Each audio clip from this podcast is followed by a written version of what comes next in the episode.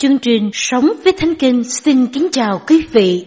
Hôm nay chúng ta cùng suy gẫm lời Chúa qua bài học Trách nhiệm cộng đồng. Lời của Chúa được chép trong sách Phục truyền đoạn 21 từ câu 1 đến câu 9. Khi nào trong đất mà Jehovah Đức Chúa Trời ngươi ban cho ngươi nhận lấy, người ta gặp một người nam bị giết, nằm sải trên đồng, chẳng biết ai đã giết thì các trưởng lão và quan án của ngươi phải đi ra, đo bề xa từ người bị giết đến các thành ở chung quanh người. Đoạn, các trưởng lão của thành gần người bị giết hơn hết, phải bắt một con bò cái tơ chưa làm việc hay mang ách, dẫn nó đến một dòng nước hằng chảy, gần đó không ai cài và gieo, rồi tại nơi ấy trong khe vặn cổ con bò cái tơ. Những thầy tế lễ là con trai Lê Vi sẽ đến gần, vì Jehovah Đức Chúa Trời ngươi đã chọn các người ấy đặng phục sự Ngài và nhân danh Đức Giê-hô-va mà chúc phước cho. Tùy lời miệng họ làm bằng, phải quyết phán các sự tranh tụng và thương tích. Bây giờ, hết thảy những trưởng lão của thành ở gần người bị giết hơn hết, sẽ rửa tay mình trên con bò cái tơ mới bị vặn cổ trong khe. Đoạn cất tiếng nói rằng, tay chúng tôi chẳng đổ huyết này ra, mắt chúng tôi chẳng thấy gì. Lại Đức Giê-hô-va, cầu xin Ngài tha tội cho dân sự Ngài mà Ngài đã chuộc. Xin chớ kể huyết vô tội cho dân Israel của Ngài. Rồi tội sát nhân sẽ được tha cho họ.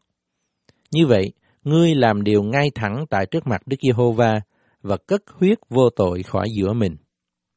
Câu cốt suy cẩm trong Phục truyền đoạn 21 câu 8 Lạy Đức Giê-hô-va, cầu xin Ngài tha tội cho dân sự Ngài mà Ngài đã chuộc.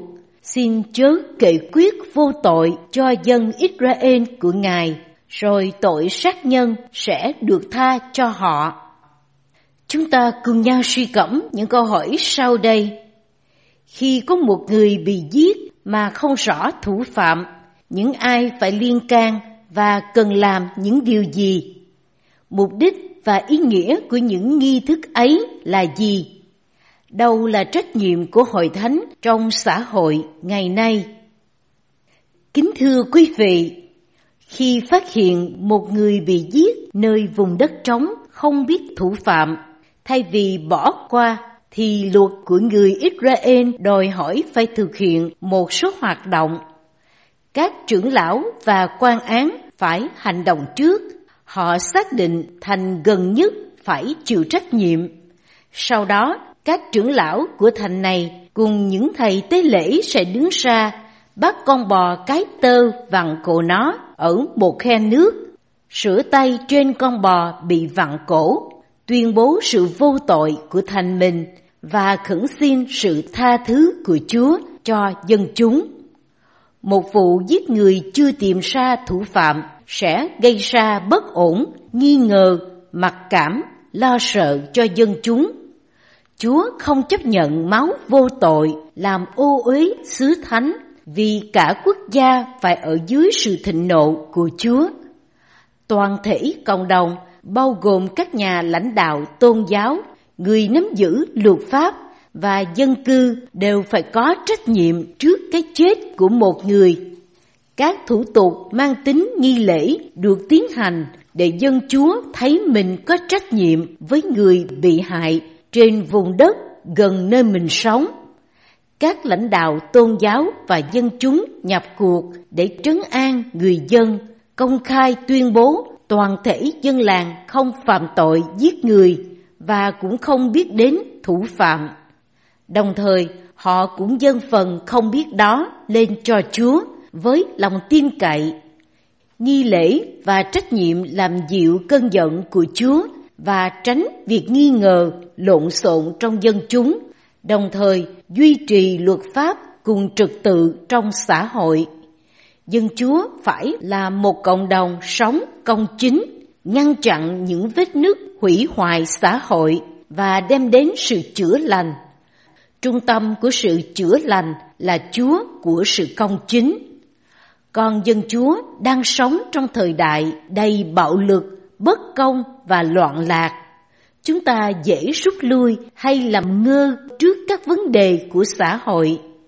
Sự công chính của Chúa thách thức chúng ta nhận trách nhiệm của mình trước những tiêu cực trong xã hội. Chúng ta không được xem mình là vô can nhưng cần bày tỏ sự công chính của Chúa qua lối sống, tình yêu và hành động cụ thể để bảo vệ cho công lý. Hội Thánh Chúa và cơ đốc nhân cần sống tích cực và góp phần trong việc duy trì một xã hội công chính bằng nếp sống bày tỏ sự công chính của mình, đồng thời tin cậy Chúa là đấng ban cho điều tốt lành trên tất cả mọi người.